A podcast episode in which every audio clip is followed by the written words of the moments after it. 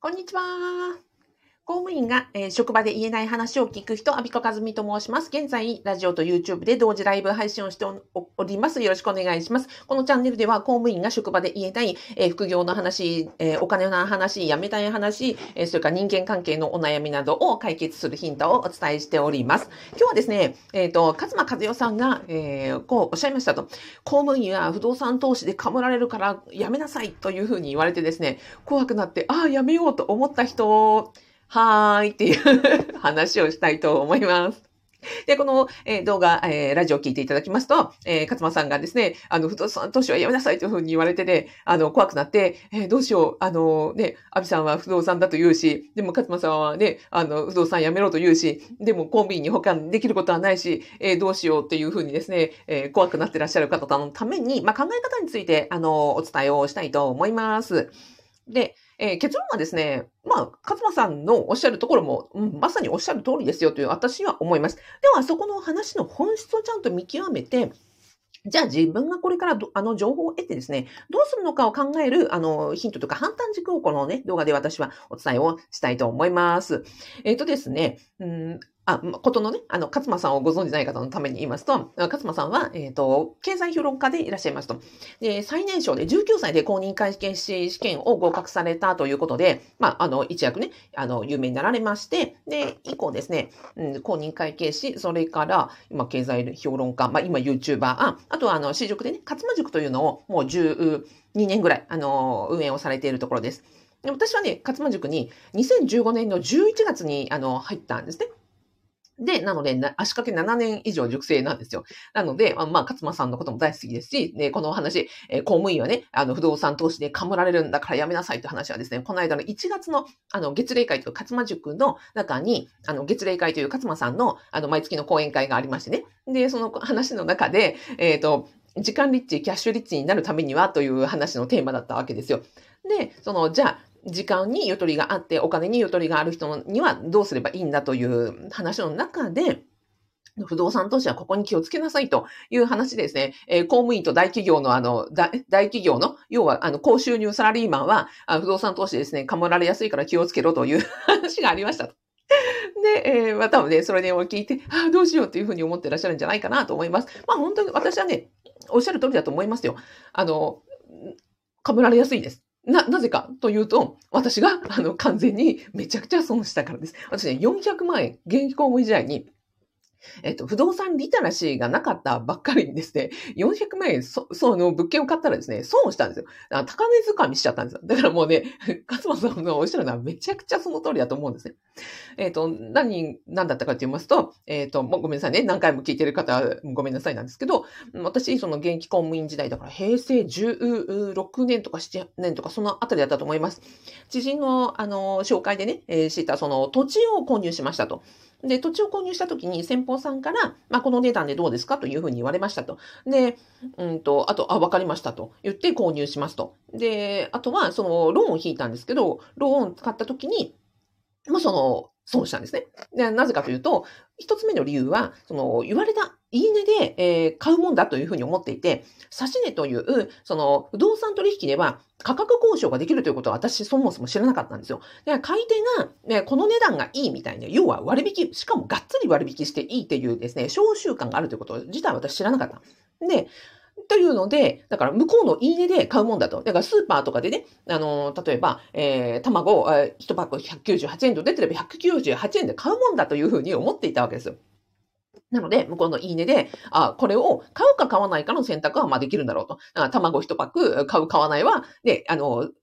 消費者の選択にあるだろうと。ただ、ね、スーパーではね、この卵198円をね、158円にしてくれとかって価格交渉はできないじゃないですか。私、その小習者小習慣が不動産取引にあるということを知らなかった。で、今、ね、今なら指し値があるってでき、わかりますけど知らなかったんですね。で、なおかつですよ、それを購入するときに、あの、ローン品を使ったんですけど、で、ローンを使ったときに、その金融機関によってローンがの利率が違う。例えば私が一人が同じ条件で同じ金額を借りるとしても、その金融機関、金融機関によって、なんていうんですか、その貸したい人と借りたい、えー貸したい人かどうかによって、率ってその変動するものなんだと、目的によって。ということが分かった。それもその不動産を学んで勉強してようやく知ったことだったんですね。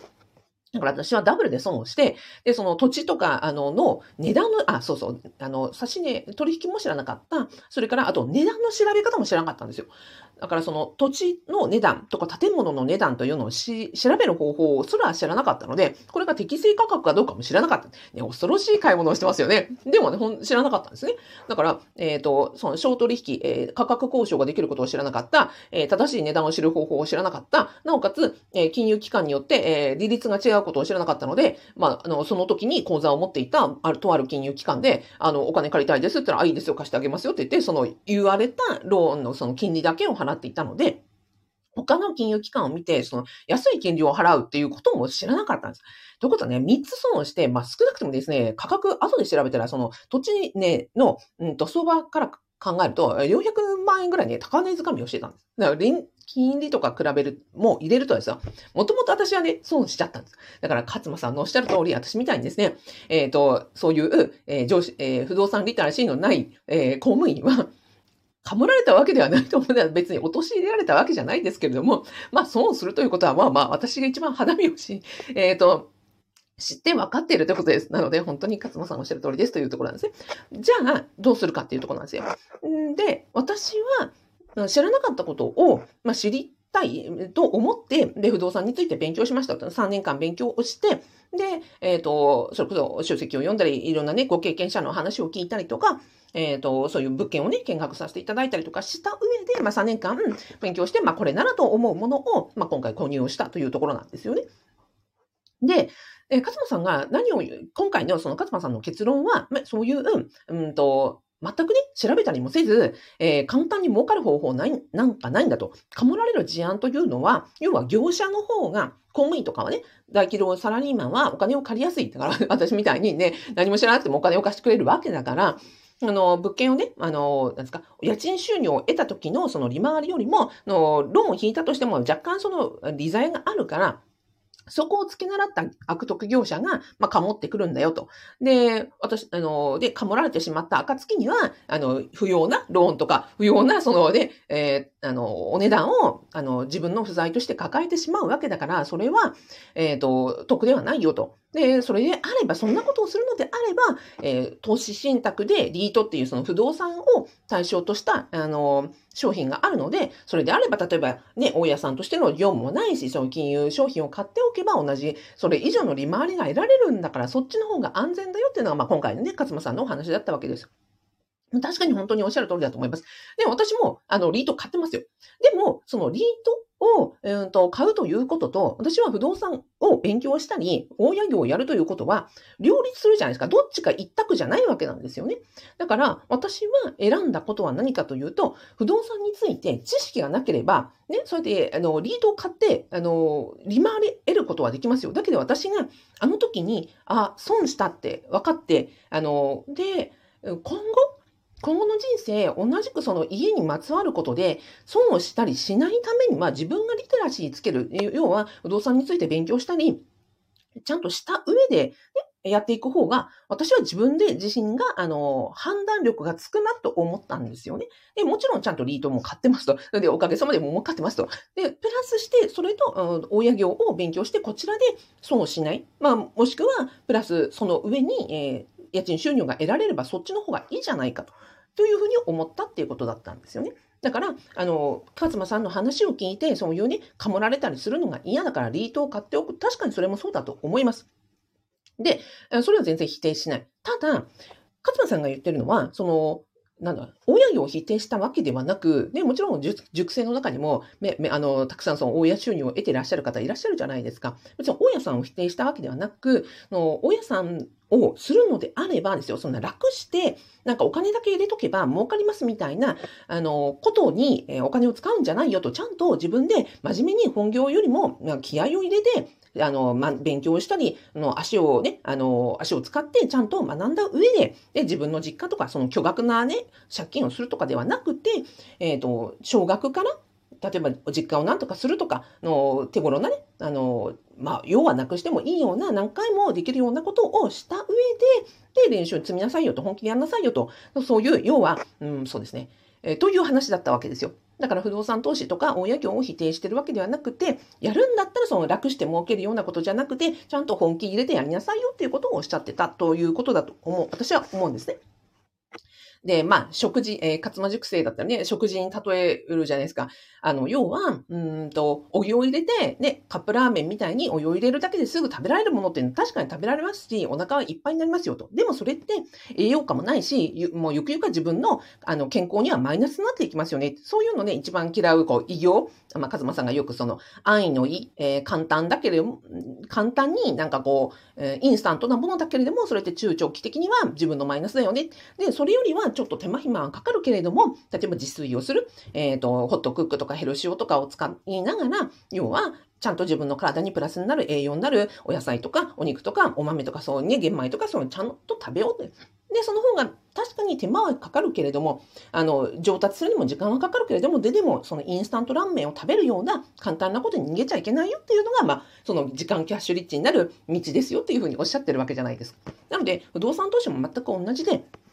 その、簡単に儲かりますよ的な業者が売ってるものはインスタントラーメンみたいなものだから、そっちにはちゃんとね、あの、ノーと言わなくちゃダメだよと。で、えー、その不動産投資をちゃんと勉強するのであれば、コツコツヘルシオを使って自炊するみたいに、うんと、勉強して、え、時間をかけて本気でやりなさいよと。で、そっちを、あの、そっちをやるのは全然否定しないよという話だったわけですよね。で、それが大変で、それが、あの、辛いのであれば、リートを買って、それで利回りを得るという方が、よほどね、先ほどのそのインスタントラーメンよりはいいんだから、そそういう選択肢があるよというふうに、勝間さん言ってくれたんだよなというふうに私は思ってます。はい。なので、えっ、ー、と、勝間さんがおっしゃった通り、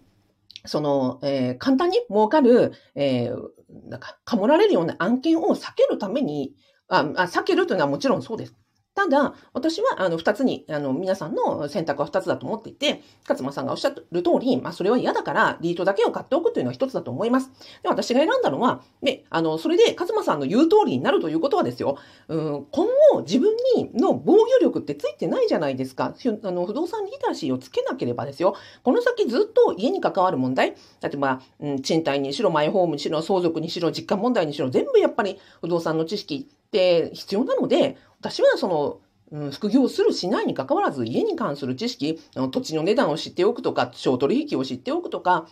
そういうことを、最低限の、あの、ことを知っておくだけで自分の身って本当に守れるなって思ってるんですよね。だから今、その私がね、騙された経験から、今、アビコカズミの副業不動産ゼミをやってるっていうのは、あの要は、なんか儲けるためというよりは、ちゃんまずは自衛策、公務員本当にかもられやすいし、私みたいにね、知らないと騙されるので、えー、まずはリタシつけて、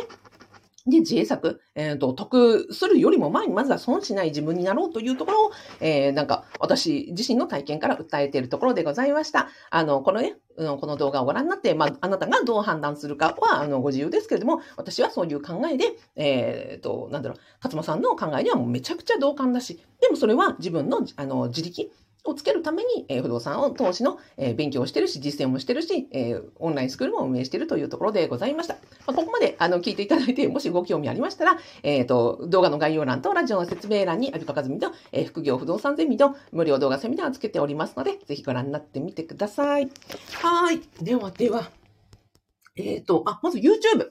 えっ、ー、と、レイさんっておっしゃるのかな？ありがとうございます。何事も地に足をつけて、地道に知識をつけてから始めることが大事なんですね。お話を聞いて、不動産知識は入れておいて損はないんだなと思いました。いや、めちゃくちゃありがとうございます。今日のなんか動画のまとめをしてくださってめちゃくちゃありがとうございます。えっとね、私、実はユーデミーというところで、あの、無料、あ、YouTube でも出してますね。えっ、ー、と、YouTube で、あの、無料動画、そのセミナーもつけてますので、よかったら見てみてください。はい。その不動産の、あの、最低限の知識というのをね、あの、全部公開してますので、ぜひ、あの、そちらも合わせてご覧ください。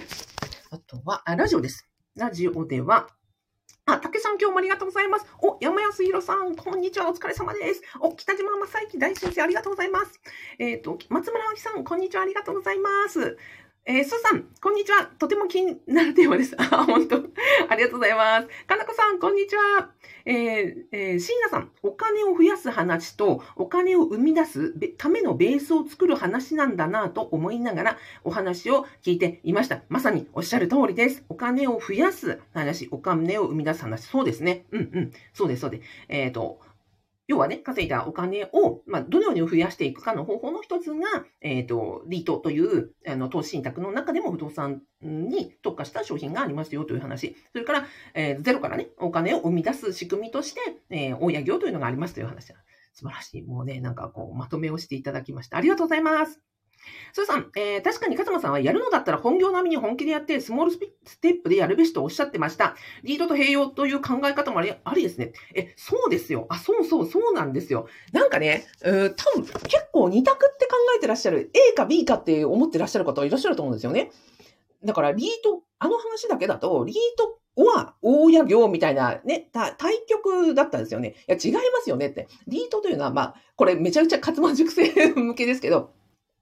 ESBI というお金の稼ぎ方には4つしかない。で、ESBI、えー、勤め人、自営業、ビジネスオーナー、あインベスター、投資家ですね。で、えっ、ー、と、リートというのは何ですか？えっ、ー、と、I、投資家なわけですよ。で、大家業は何ですか？で、B、ビジネスオーナーなんですよ。で、E というですよ、公務員をやりながら、B も I も持ってれば相当最強なんですよ。そうですよね。時間をキャッシュリッチになる、どっちも、あの、重要なファクターで、えいい悪いもありますから、私としてはどっちもやるのが最強だよなって思ってます。はい。たけさん、本当ですね。ありがとうございます。ではでは、めちゃくちゃ熱く語っちゃいましたが、YouTube をご覧いただいた方、あとはね、いいねボタンありがとうございます。あの、いつも励みになっております。はい。それでは、えっ、ー、と、今日も、えー、どうもありがとうございました。良い午後をお過ごしください。それでは。